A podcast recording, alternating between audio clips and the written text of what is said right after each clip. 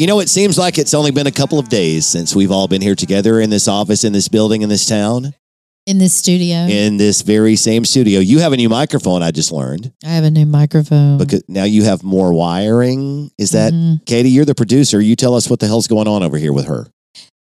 The other mic's wire was just shorter, so I swapped them. Oh, I thought it was going to be more exciting than that. Length matters. You know what? Let's just move along. Okay.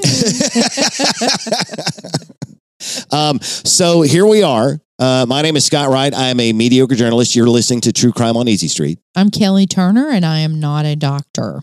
I'm Katie Givens. I'm not a lawyer, and I also have a terrible voice. I apologize for this. Wow, that's Yeah, going to that's be right. a hurdle for us to have to clear tonight. And so it doesn't matter to the listeners out there, guys. Let me tell you this right now: nothing is going to change for all of you who are listening. But Okay. we are going through some changes here in the studio because uh, our schedules are it's it's back to school time Our schedules are crazy. They're crazy, right? So uh, Katie is going back to school to become a lawyer. So first of all, she's going to screw up the whole intro to this whole fucking show, which has already got me pissed off. I'm still I told you last week I'm going to try to get her disbarred as soon as she gets as soon as she passes the bar. I'm starting to work on that. So what you may start to notice as Katie progresses through her legal career, it's not going to make any difference to any of you out there who are listening to us. We're still going to be every Wednesday, even if we're doing something weird behind the scenes, recording on Saturday mornings or Sunday nights or Tuesday at 2 a.m. I don't know. We're still working that out. But what you may start to notice over time is that Katie starts to sound more lawyerly as we go along. She may Mm. start to use terms like I object or move to strike. Oh my god. And now I'm afraid she's going to reach across the desk and physically strike me. So maybe we should just move along to the next thing. So, uh, Kelly, you are in charge. You're in the big chair tonight. I don't know what we're going to talk about. I wrote down half a page of notes. And when I say half a page of notes, I mean I wrote down in really big words one person's name and where this happened. And that's all that I have. So, um, drum roll, please. We don't have that loaded. Kelly, go ahead. okay, well, uh, this week we are going to talk about a case that happened in the state of Alabama. So we're bringing it back to Alabama. we do that from again. time to time. We do, and and every case that we do, we try to find an Alabama tie, and sometimes we're successful, and sometimes we're not. But this one happened in the state of Alabama, and this there's not a lot of information out there, so this episode may be a little bit shorter than But there is a good reason for that that you will get to. And I, I did enough information or enough research today to know why that information is the way that it is. But I'll let you do that. Yeah, I think it's important that we do this case because Shannon's story deserves to be told. And I'm talking about Shannon Paulk, P A U L K. Okay.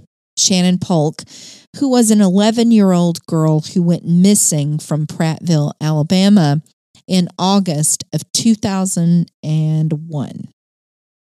So we start with who lives in her home and we work our way out. I also have a timeline of the events. You're talking about potential suspects Um, we or didn't- just, laying like the land. Mhm. I got you. I'm sorry. Yeah. No, that's fine.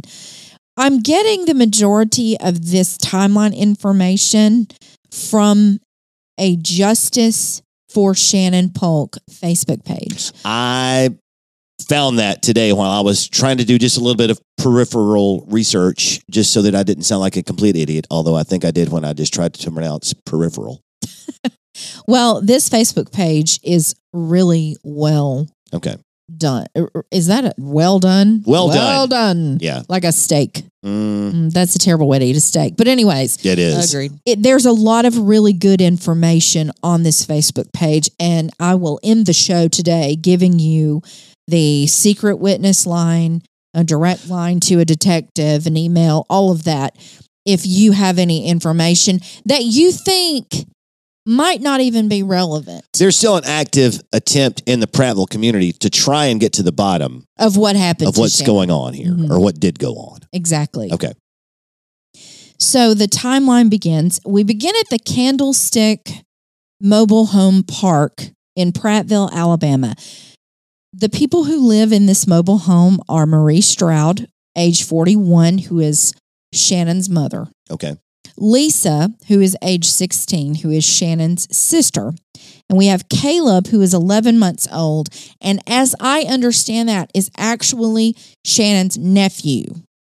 I don't know. I know that Shannon has another sister who's older than Lisa. Mm. And I was a little bit unclear if Caleb belongs to Lisa or an, another sister. So I don't want to say any information that's wrong. So I'm just going to say there is a, a baby nephew okay. named Caleb who lives in the home as well.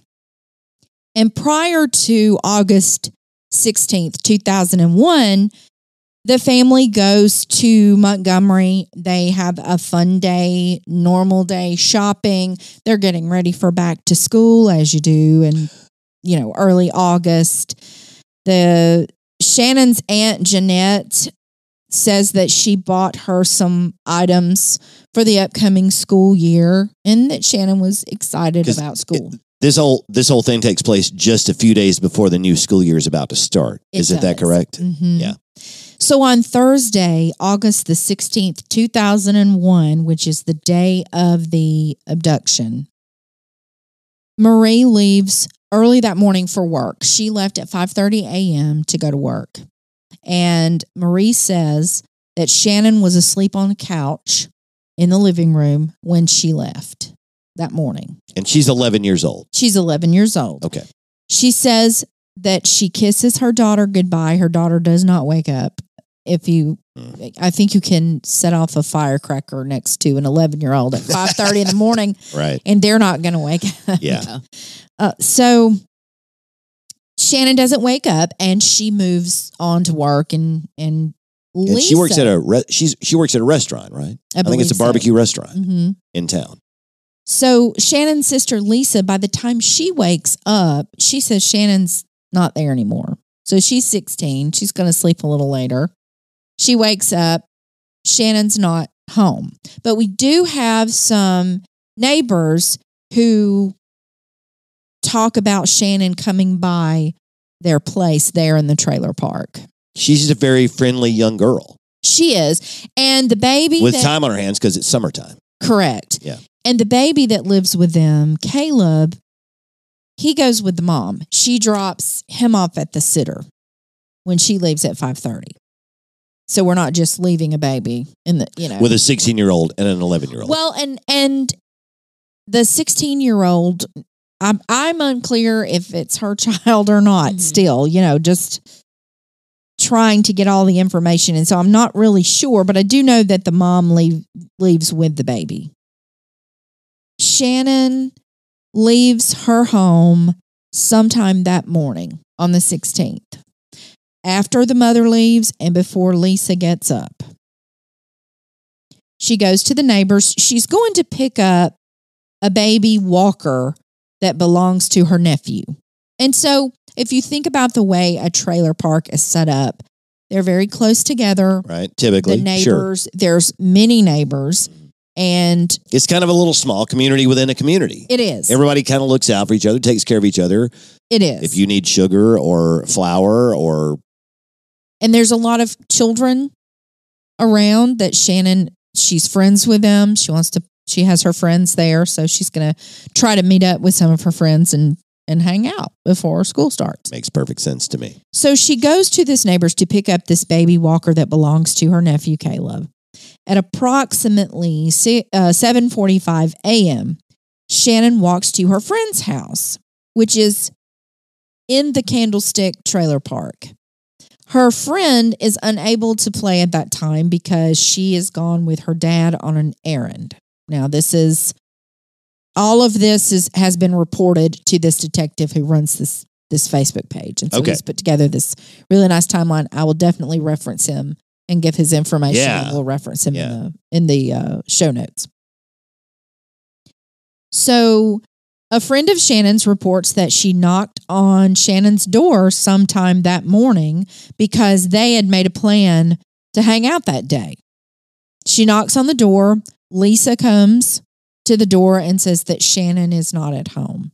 So, friend goes on about Lisa being business. She's the 16 year old the sister, the older sister. Mhm. Okay. Okay. Approximately 9:30, the friend that Shannon had gone to see at 7:45 returns from her errand with her dad and then she goes to see if Shannon can play now. Okay. Uh-huh. This friend is told by Lisa Shannon's not at home as well. So a lot of movement going on in the in the park. 10 a.m. Shannon visits a neighbor that is also within that trailer park and stays for approximately 30 minutes. The neighbor reports that Shannon asked for a ride to the gas station just outside of Candlestick, which is the trailer park, but she's unable to take her at that time, but tells her, Come on back when my child wakes up and I'll take you. Sure. Yeah. I'm home with the with the child, child's asleep. When the child wakes up, come on back, we'll take you. Shannon told her that she was going to go home and see if her sister was awake. Maybe Lisa can take me. You know, she's wanting to go to the gas station. She wants to buy candy. She's an 11 year old girl. She's She probably got a couple of quarters jingling in her pocket. In 2001, you could probably still get a candy bar for 50 cents back then. Yes. So at 11:45 approximately, Shannon stops by another neighbor's home. She has her nephew's walker in her hand. The one that she's picked up. hmm She was very close with this particular neighbor and liked hanging out there. But on this day, the neighbor was waiting to be picked up for a doctor's appointment. So she told Shannon that she had to get ready for her doctor's appointment and she didn't have time to to hang out that day. Was So that Miss Mary? I believe so. Miss Mary was the the older lady who lived in the trailer park who had a little puppy Mhm. that Shannon loved to come over and help bathe. So um, Yeah. yeah, and so because everybody's really close in this, Yeah, in this I mean that's what I'm getting at. Everybody in this little community, within a community, And she says that she does remember seeing Shannon with the walker go up to another neighbor's house, knock on the door. They didn't answer. And she watched as Shannon walks towards her own home now. And she's got the walker and she's kind of carrying it up on her head. You know how you just like it's folded up. yeah, and she's Yeah, sure. balancing it on her head and Yeah. she's walking. She's goofing off like an 11 year old person might do. yes. 12 p.m., Shannon goes to one last neighbor's home.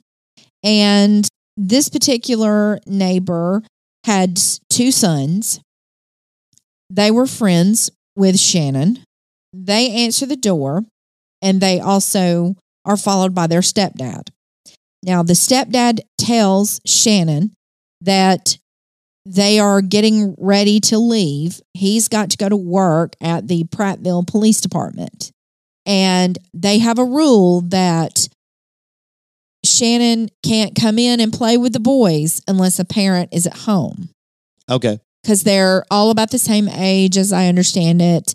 And I mean that's just kind of a thing that you do with parents. It's, Sure. you know. Yeah. You you want to make sure that you're there so that nothing happens and you're not at home. Any kind of accident. Kids are curious and inquisitive, and accidents are prone to happen. Yeah. So that's that was the rule, and a, and a, according to this particular neighbor, that was an understood rule, and so she says okay, and so they are the last known people to see Shannon alive and well when she leaves their place around noon and heads on. All right. So from 12:05 p.m. on that day to 7 p.m. is about when Shannon was abducted. So we're looking at that window, but to even close that time the high probability of her being abducted was actually between 12:05 p.m. and 1:15 p.m. Okay. because It's a narrow window. it is. And the reason for that is I, I keep mentioning this walker that she's holding and Yeah, okay. At 115, the neighbor who heads out to work, who told her, You can't come in and play, I've got to go to work, and the boys are going to be here. When that neighbor heads out to work around 115, he sees the walker laying on the curb Red flag. um Giant waving red flag. It's it's by the curb of the one of the neighbors that Shannon visited, and they did not uh, answer the door. Like she's knocking and no one answered, and then they see it laying by the curb of one of those mobile homes. right. At two thirty p.m., Marie, her mother, comes home from work, and Shannon is not at home. She assumes Shannon is visiting with one of her friends. As we've already established, this is a very common thing for Shannon to go out visiting friends in the area In this trailer park where they all live together. It's in I the mean summer. It hmm. almost sounds like when when you're in college and you live in an apartment complex and everybody knows everybody and everybody's doors are open and you just kind of mill about and talk to each other. But I mean, we're talking about children here. Yes. Well, and she wouldn't have had a cell phone. no. Not in not in 2001. Well, probably no, not Yeah. that no. Definitely not an 11 year old. Yeah, you're right. No. So she doesn't really, the mother doesn't really think anything about it because she assumes that Shannon is visiting with her friends. Now, from 3 to 5 p.m., Marie and Lisa, or just Marie, so the detective is a little bit unsure of whether Marie and Lisa go on this trip or if it's just Marie, but it's a trip to Walmart. And she wanted to pick up a surprise for Shannon. She was not alarmed that Shannon was not home. She was assumed to be playing with friends and that she would be home for dinner. That was typically her pattern. Okay. Out playing with friends, would be home by dinner. Mom's not getting alarmed just yet. I mean, I don't know how you guys grew up, but when I was a kid, I Mhm. mean, as long as I was home by dinner, You we had bicycles. We lived in a neighborhood not like this exactly, but still friends in the neighborhood. Mhm. Mom just said, "Hey, be home for dinner." Mom said, "Get out, Yes, Usually. get out and be home for dinner. be home by dinner. Don't sit Probably in this house all same day. Go find something Go to do. do. something Get out of my hair." we didn't have uh, we didn't have phones or the internet. We had a, a crappy little uh, Atari system that was fun for fifteen or twenty minutes, but after that, not so much. So Right. go out and play, climb on trees, and Go ride your something. bikes, and I'll see you at dark. Right. So 6:30 to 7 Marie starts cooking dinner and this is when she is going to start getting worried about Shannon because now we are getting into an area that is not typical. Mhm. This is this time of day Shannon not being home something is up. So mom starts to get a little worried. Now at 7 p.m. mom is going to start knocking on doors asking for Shannon. She calls Shannon's oldest sister, Tiffany, to come over and help look for her. Some of the neighbors are going to get wind of this and then they're going to join in and they're going to start going around calling family, knocking on doors, asking if anyone had seen Shannon. Between approximately 7:30 and 8 p.m., Shannon's dad, Billy Paulk, is called and informed that she is missing. Now, Marie and Billy were in the process of a divorce, and Billy currently was living in Eufaula, Alabama, which is about an hour and 40 minutes away. So they're not thinking that Shannon went to her dad's. Right. Like Yeah. he doesn't Okay. live. They're just- he, he doesn't live close enough to he just swings by. Right. And so they're they're calling him to let him know that she's missing and probably by this time you start grasping at straws. Is there is there any way she's there? You know, Yeah, it's it's a nightmare of nightmares. you're You're probably hoping that he came and got her. You're hoping. point. Yeah. yeah. really do you have our daughter? Yeah. So 8:45 p.m. Shannon's uncle Charlie along with her aunt Jeanette and another uncle named James, they are going to be called in. They're going to start searching for Shannon as well. And finally at 9 p.m. on that day, August the 16th, 2001, Marie is going to call the Prattville Police Department and report her missing. I mean, so it's, it's time. hmm They've been looking for two hours. Everybody in their immediate area, Yeah, they don't know where she is. They're trying to find her. It's time to call the police. they've We've asked done- everyone in that neighborhood, that little community that they trust, is Mhm. she with you? And she's not. And Right. it's time to broaden the search. It's time. At 9:15 the police officers arrived to take a statement. Now, for some reason, and I couldn't get a whole lot of detail on this, during this time when they are taking this statement, they have to just abruptly leave. So I don't know if you've got a case, probably kind of like here, where you have a very small police department. Out, Prattville's not a huge area of Alabama, not a Right. big city. And particularly in this area at 9 p.m., you have an even smaller police department because Yeah, the majority of our police officers work during the day. that's right. And we have, what is it? a skeleton staff, I would call it. Like one or two. Sure. Patrolling the areas, hoping that nothing goes wrong, and almost always around here nothing does. And I bet you what you know. You know what? I bet you in Prattville, almost nothing ever went wrong there either. And so that's what I'm guessing. Yeah. Is they're they're probably experiencing something similar to what we would experience. So they have to leave abruptly. Now, at 9:45 p.m., a member of the search party is going to call Chief Alfred Wadsworth along with Mayor Jim Bird, and they are going to show up because they left abruptly At the trailer park. Mhm. They left abruptly at 9:15 Okay. and then at 30 minutes later they're calling going, "Hey, Like, hey, WTF? hey, We got a missing girl here. Exactly. Okay. And so they're going to come help search for Shannon and Okay. actually finish the report. From 9:45 p.m. on August the 16th, 2001 until October the 6th, 2001, there is an extensive search effort.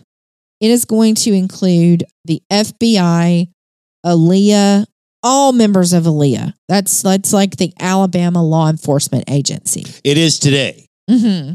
At the time, it wasn't as organized Mm-mm. as it is today, but still, the state troopers and Mhm. sheriff's departments and everybody who's involved in law enforcement in the state of Alabama Right, got organized and got motivated and got down there. right, and they are going to bring in volunteer canine teams during this time. This is from August to October. It's a long time. Yes, civilians were organized. There were search parties. They're going to comb that area of the Candlestick Trailer Park and the surrounding areas. They're going to bring in helicopters.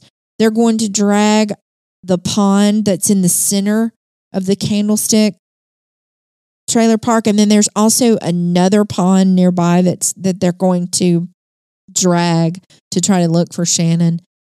They put up a billboard and flyers. The week following Shannon's disappearance, a press conference was held. It's going to, they release a sketch and a description in two vehicles of a man believed to be seen with Shannon by two of her friends. Now, the reason I'm not going into a whole lot of detail about this sketch, this vehicle, and this man is because fast forward to 2017, All right. Just five years ago. And that's going to be concluded to be false information. Ooh. After all of that time. Mhm. And what that friend of Shannon's is going to say at this time, now that she's older, No. is that she's going to recant and she's going to say that she was only trying to help. And the interaction they saw was actually not on the 16th. So, So, they had seen her so- in the car with a man. in, in her zeal to help find her friend, Mhm. she made up some stuff. She did, and she admitted to that. Okay. And so they're going to prove all of that false. So that's why I'm not going forward with this sketch and these vehicles and anything like that. All right. Um, thousands of IDs have been searched in an attempt to locate this particular person of interest. Um, but they have not uh, been identified publicly to date, and it's probably a really good thing that they weren't because it turns out they're not the person Yeah. of interest. Right. Right. Then on September the 11th, 2001, Oh, the whole wow. world changed. the terrorist attacks happen and everybody's attention shifts. Yeah. We still have almost a month has gone by and we still have a missing 11 year old Mhm. But then all of a sudden, the World Trade Centers go down and the Pentagon is attacked. And and Flight 93 in Pennsylvania. yep, and we are at war. And everybody is focused on that. And many speculate that that damaged this case. Oh, Yeah. certainly. Now, even though publicly the police department investigators are saying no, it did not. Well, you were sounding like you're inept if you admit that it was. yes, but they lost. The a sheriff is an of- elected position. Yeah, they lost a lot of that Yeah. FBI help. Yeah. yeah, the FBI had, other priorities. They were all called back, Mhm. and all of this volunteer stuff. You know, the, uh, everything just got shifted. That's a great point because there's so many things that we've talked about on this podcast in the last uh, year. And we've certainly brought in the FBI, the behavioral science unit, and all of those things that we've talked about. And the way that that got going in the late 70s and early 80s. And then I wonder how much or how much of a hindrance it was for 9 11 to happen because they were helping with cases all over the country back then. And suddenly, just like Kelly just said, they had a, a new, brand new priority. I wonder how many of those behavioral science guys got redirected into anti terrorism. Oh yeah, it, it know, was a I total. mean, John Douglas, the biggest of them all, and uh, we'll talk about him. We've talked about him plenty already. The the FBI profiler, uh, who's the focus of the Mindhunter series on Netflix, Mhm. and we will talk about him more in the weeks ahead. Uh, hint, but that all changed on Yes. 9-11. Yes, people just didn't know what to expect. Everybody was being redirected, Everybody was afraid that the Sears Tower was going to come down, or you know, Mhm. I mean, you didn't know what was going to happen next. We everybody was freaking out, yes, and I hate to say this, but your missing child just became a secondary priority for the is- FBI. which is so sad. I And- know. and- but it, but you're absolutely But it's right. true. It's That's it's what happened. reality. They lost all of those resources. Yeah, in the you know now the local community they did not stop searching. right. They they were still out there trying to find Shannon, get some answers for this family.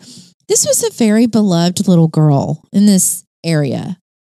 So they're still trying to find Shannon. At one point in time, there was a $30,000 reward for information, including a $10,000 donation from an actress. Now, I may get this name wrong, but it says Pauley Perrette from NCIS, who is a former native to that area. Really, And I don't know. I, I'm not an NCIS fan. I should be since we're doing a true crime podcast, but I'm not. But I don't know. Is that the girl with the with the the black hair with the bangs? I think I would. I would. I wouldn't even dare to guess I don't know. because I don't watch the show. and I hope I, I know I probably Our mispronounced. producer Yeah. No, that's Katie is looking it up. That's her. Is that her? Oh. Okay. Okay. So she, at one point in time, had donated $10,000. Yeah, She's Abby on the show. Like, Abby. Okay. Yes. All right. Yeah. As part yeah, that's her. of That's who I was thinking. It was a it was a stone cold guess, but that's who I was thinking. Nice guess. Yeah. Um, but it was part of that thirty thousand dollar reward. But according to this Facebook page, it is unknown if the reward is even still active because this was back in two thousand and one, and you know it's Mm, twenty twenty two. True. And that is she still on that show? Maybe she needs that ten grand for herself at this point. I don't know, but I, it's, it says it was a donation, so she donated it. So All it right. should still. well, good there. for her for doing it. Yeah. And there's certainly, and just briefly, I, I looked this up while you were talking a second ago. If you're not from Alabama and you don't know where Prattville is, find Montgomery, Mhm. go about 20 minutes north on I 65, and you'll find Prattville, Alabama. And that's just the sort of, it's sort of in the middle of the state. I don't know if it matters, but Mhm. if anybody listens to the show with a map Mhm. or an atlas, do people still have atlases? no, de- definitely not. I do. Nobody else does, but I do. But anyway, it's sort of in the middle of the state. It's a town of about 36,000 people. So, like you said earlier, not a fantastically large police force, probably a skeleton crew after nine o'clock. And so, if somebody robs a convenience store or there's a three car crash in front of the Walmart, Mhm. everybody, it's the panic button. It's probably more. It's probably larger now than it was in two thousand one. Probably so. Yeah. Yeah. Uh, Prattville's now a, a pretty big suburb of Yeah, Montgomery. Montgomery is so- growing in that direction. That's Mhm. true. Sorry, I didn't mean to go off on an aside there. No, that's fine. On October the 6th, 2001, two hunters James Gullidge and Clifford Ziegler found Shannon's remains in a remote hunting preserve about 12 to 19 miles from the Candlestick Trailer Park. Oh wow. So still in Prattville area. hmm They reported to the media that Shannon had been placed under some brush in a trash bag. Oh god. I know, guys. I'm sorry. Um, she was unclothed and tied with rope. Her clothes were in a bag in a pile, and that bag was also tied with rope. And her underwear was wrapped around her head. Ugh. by the time they found her, basically the weather, the scavengers, I mean, she was almost skeletonized. Yeah, it had been what two months It had been mhm. August to- yeah. and October. hot. It's still very hot. and hot in Alabama. And You're mirroring something that we're going to talk about in weeks ahead that I'm mhm. not going to tease any more than that, but a very similar circumstance that that is a podcast that we're going to do down the road. But that's just it, it. It breaks your heart because Mhm. first of all, what I hate about this the most, and I just wrote this down, the FBI was not able to get involved in this because the FBI was involved in the case that we're going to do a few weeks from now Mhm. and we're very key in determining who it was, or at least the profile of this person who committed this crime. And a lot of similarities here. I mean, it's got to be somebody local. It's got to be somebody who knows the area. It's got to be somebody Mhm. who probably knew that trailer park backwards and forwards. And But you're- we'll never know because 9 11 happened and Well, the FBI had other priorities. Actually, actually, they they did have a profile. oh, good. Okay. I didn't know that. So on I told you guys I was a dummy. October the 11th, they they actually release a profile of the suspect. The, the high points of that are more than likely one white male familiar with the Candlestick Trailer Park and that area of County Road 66, which is where the, her body was found near that hunting preserve.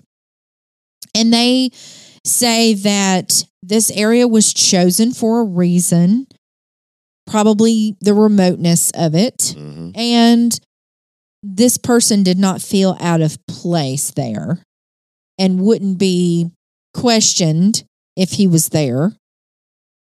Yeah. You know, like he owned the property or it was a hunter who had permission to be on it. I'm just making Mhm. up or examples, just kind of had the, the things that we might hear around here if somebody was in a strange place. Hey, I, I hunt this property, or Mhm, yeah, mhm.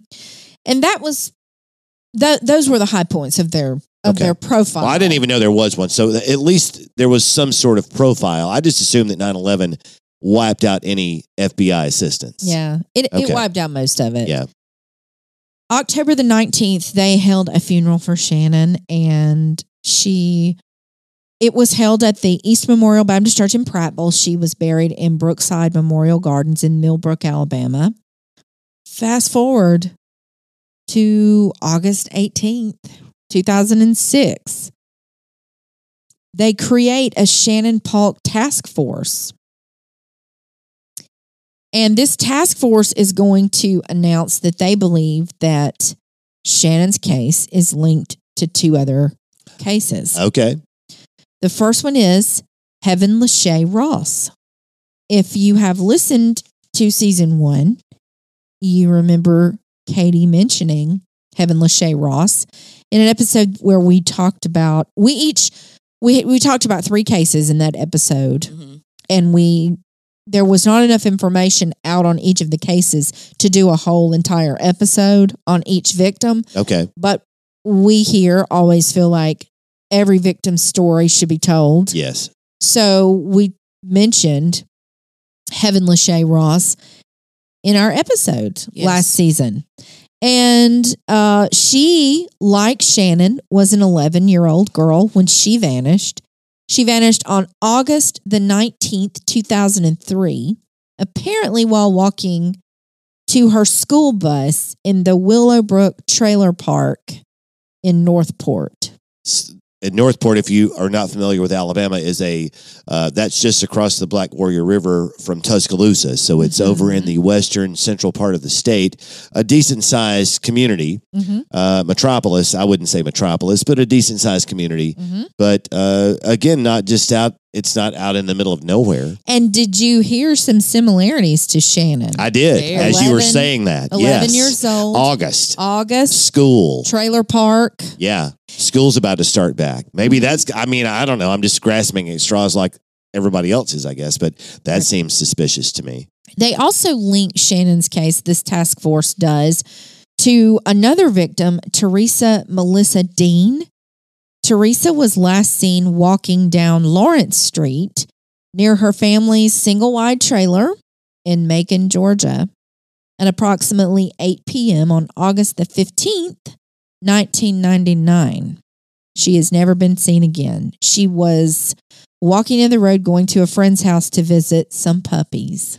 Oh, So But she 99, never arrived there. 2001, 2003. Again, I'm grasping at straws, but two years apart every single time in August. in August. And the victims are all very, very close in age. I think they may all be 11 years old. Surely somebody in law enforcement is way ahead of us on piecing or trying to piece this together, I'm right? sure. Teresa's mother, she had a boyfriend at the time named Cody Landers, and he lived with them in 1999. He was her fiance at the time, but they've broken off their engagement. Now, in October of 2000, Landers was indicted on seven child molestation charges involving two children.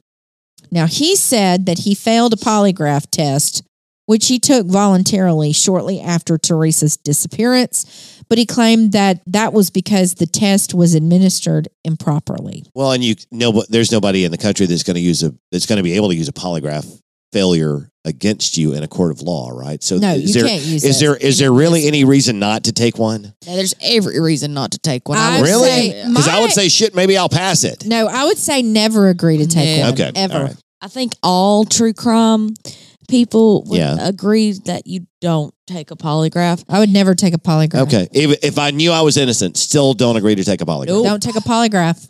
But they can't use it against you in court. What difference but it does it can't make? help you. It's Well, okay, it there's can't no help way you. it can help you. Okay, I got it. Now that Right. makes sense. I got you.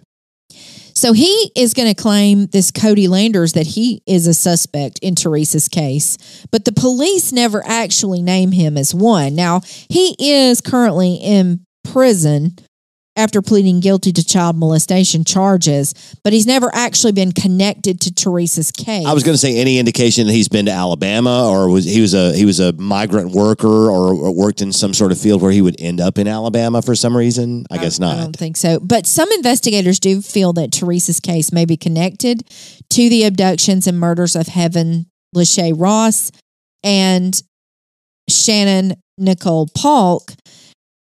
The girl, okay, they were all 11 years old. I said earlier, I Uh-huh. was trying to see, I, but they are. They were all 11 years old. They all went missing during the month of August from trailer parks where they lived.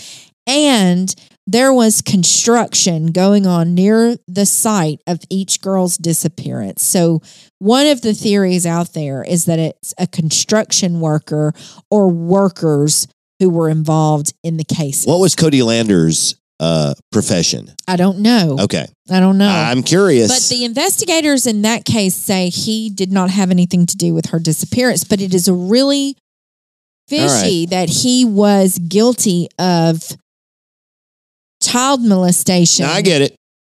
It's it's really strange. I don't know if it's someone Well, he knew or yeah. I, I don't know. But you you were onto something when you said what did you say? A worker, a, mig- a migrant migrant, worker. Somebody worker, who someone travels, from place to place. I mean, wherever the job is. If you're, Mhm. you know, uh, if you work in, if you're in the cement industry or an electrician or you're a roofer, you go where the where the construction projects are. Yep. And so I'm really curious to know what Cody Landers did. But one thing that I have read, and I'm not going to give anything away, I promise, Kelly, you do not have to stab me with the sharpest Oh, object I- you have in your hand. I'm not- But some of some of the things I've learned in the last few days about some of the research I'm doing for podcasts that we're going to do down the road. John Douglas, the FBI guy that we've mentioned many times, and we will mention again the the the Mindhunter guy. He said it's so frustrating because a lot of times you feel like you've walked right up to the edge of the cliff and you're just about to jump and land on the ass hat that Mhm. you know did this, Mhm. and then it turns out it wasn't him. Right. Well, Cody Landers, And maybe this is that. Cody Landers is certainly an asshat. Well, yeah. and he's in prison for it. He's he's a lot worse than an asshat. I hope but- he doesn't sue us for libel for saying that, but maybe he actually is an asshat. Well, he's I he's don't think he can sue In us from prison. inside prison. yeah, that's true. I, I, he is in prison for child molestation. Good. Let him stay there for the rest of his fucking life. according to the resources we are going to put on Excellent. the uh, reference But I page. just, I just, I, I could, I read something yesterday actually that it was John Douglas's words, and I could just feel the frustration in his voice when sometimes a lead just you think you know I've got this guy by the short and curlies. I'm about to put him away for the rest of his life, or or plop him down in the electric chair, or send him to the gas chamber, and then it turns out. No, he was in California that weekend. We blew it. Yep. Or, you know, this just doesn't pan out. And uh, maybe that was this case, or maybe it's not the the jury is literally still out on exactly who committed this crime, right? Mm-hmm. Uh, so just to kind of recap, Shannon was found deceased seven weeks after she disappeared. Hevan Lachey Ross's remains were not recovered until late December 2006.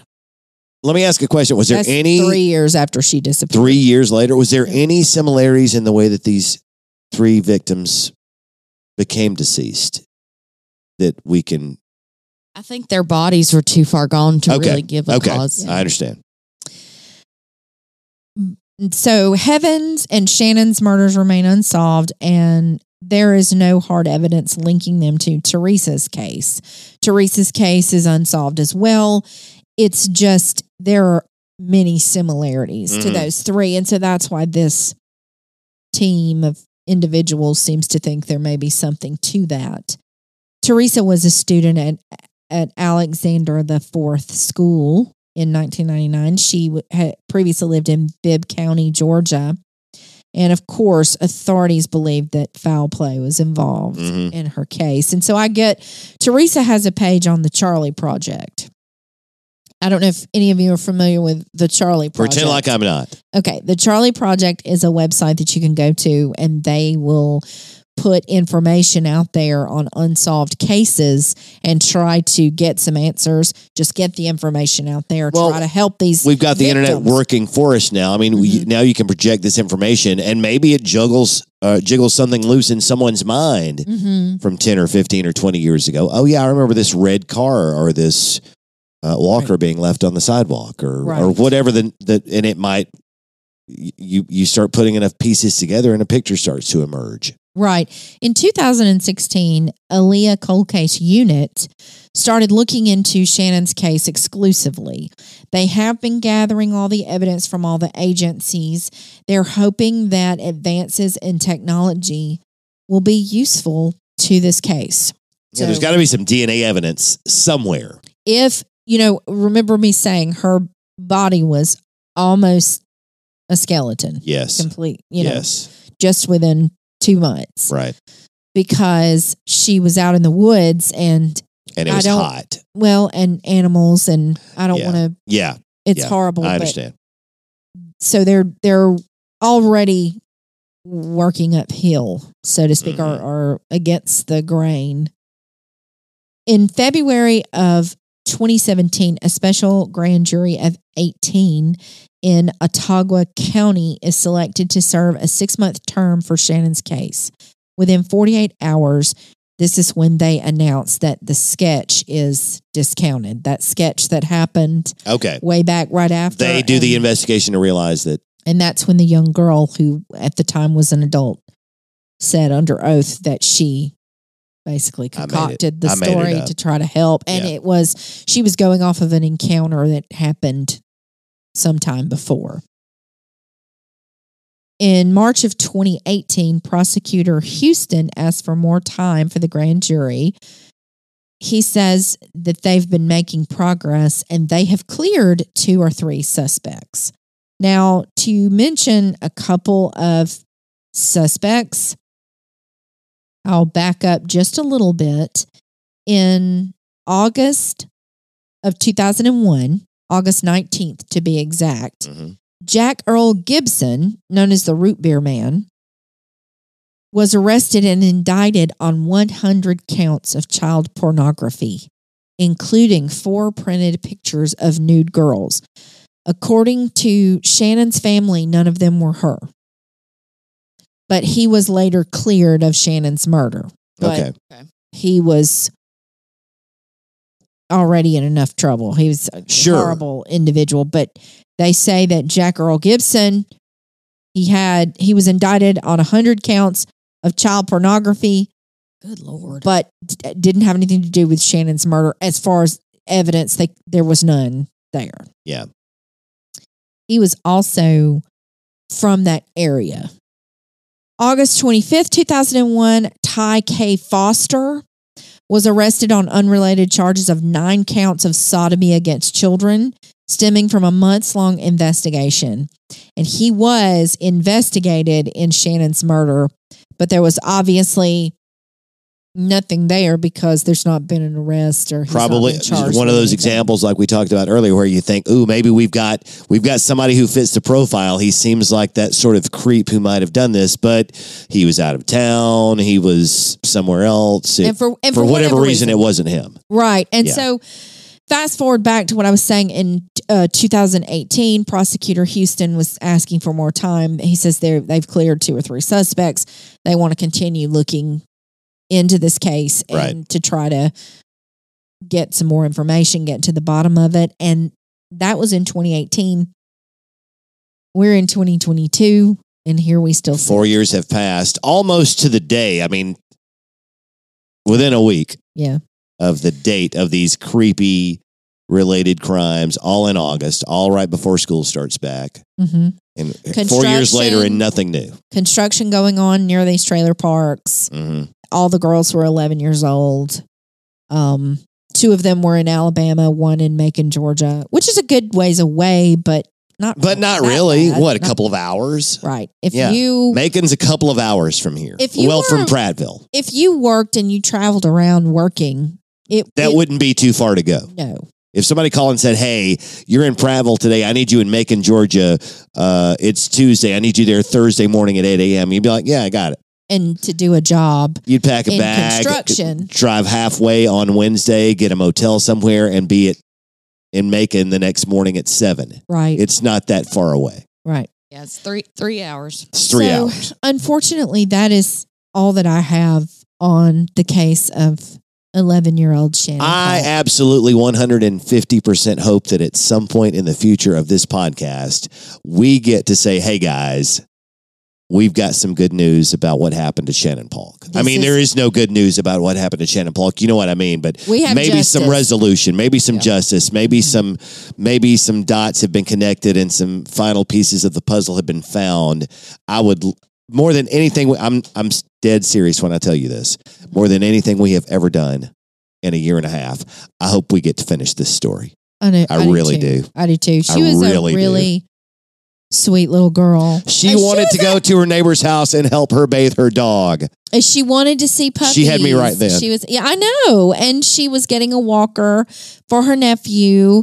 And she was just wanting to hang out with someone in the summer, what every 11 year old wants to do every summer. And some asshole is responsible for why she didn't get to do that and why she's not an adult to this day. And I would love to be here in this room with you guys and announce the name Yeah. of the you know what Yeah. that did that to Well, her. if he doesn't get justice in this life, he'll get it in the next one. Absolutely. I want to actually read out my references and give you some information if you were to just come across any kind of information that Yeah, you might please. have. So, our references are, of course, the Charley Project for Teresa's case. Uh, WSFA.com That's had the an incredible article. Montgomery TV this. station, I believe. Mhm. Then we have the Justice for Shannon Paulk Facebook page. And the information from this Facebook page, it has a secret witness line PPD. That number is 334 595 0259. Then we have Detective Tom Allen, PPD, who is the one I believe is responsible for a lot of the timeline on this Facebook page. Yeah, and he's he's still the, the detective who's actively among the other cases I'm sure that he has. Yes. This he's still keeping this case open. It's Yes. on his desk. His direct line is 334 595 0256, or you can email him at tom.allen, T O M dot A L L E N, at P R A T T V I L L E A L dot gov. PrattvilleAL.gov. Dot gov. Dot gov. Mhm. So then, and you can go on to Facebook and look up Justice for Shannon Paulk and check out that Facebook page and see all the information there, see the timeline for yourself. And if there's any information that you just think that you might have, even if you think it's not useful, but you might know something, give them a call. And you don't even have to give your name. You can call that first number that I Yeah, gave, that, and that's that a secret. anonymous mm-hmm. secret line. Yeah.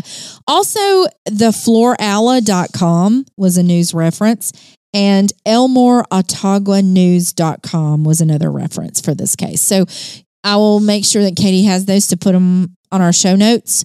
And check out that Facebook page, guys, and let's let's figure this out. They do a, an anniversary celebrate, or not a celebrate, an anniversary do. remembrance. they do. They every remember year, her.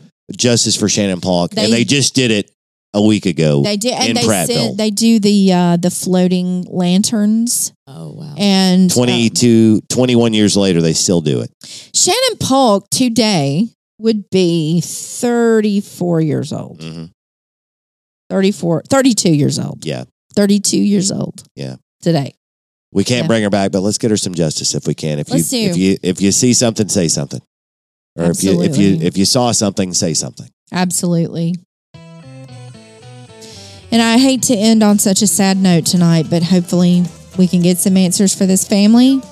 There's plenty of people out there trying, and I'm glad that we've added our names to that list. Hopefully, like I said, we will get to come back one day and tell you that this has been uh, solved. Yep. More than anything we've ever done, I hope we get to solve it or get to announce this that this one know. has been solved. And this family's been hurting for a long time. They Yeah. need some answers. Good night, everybody.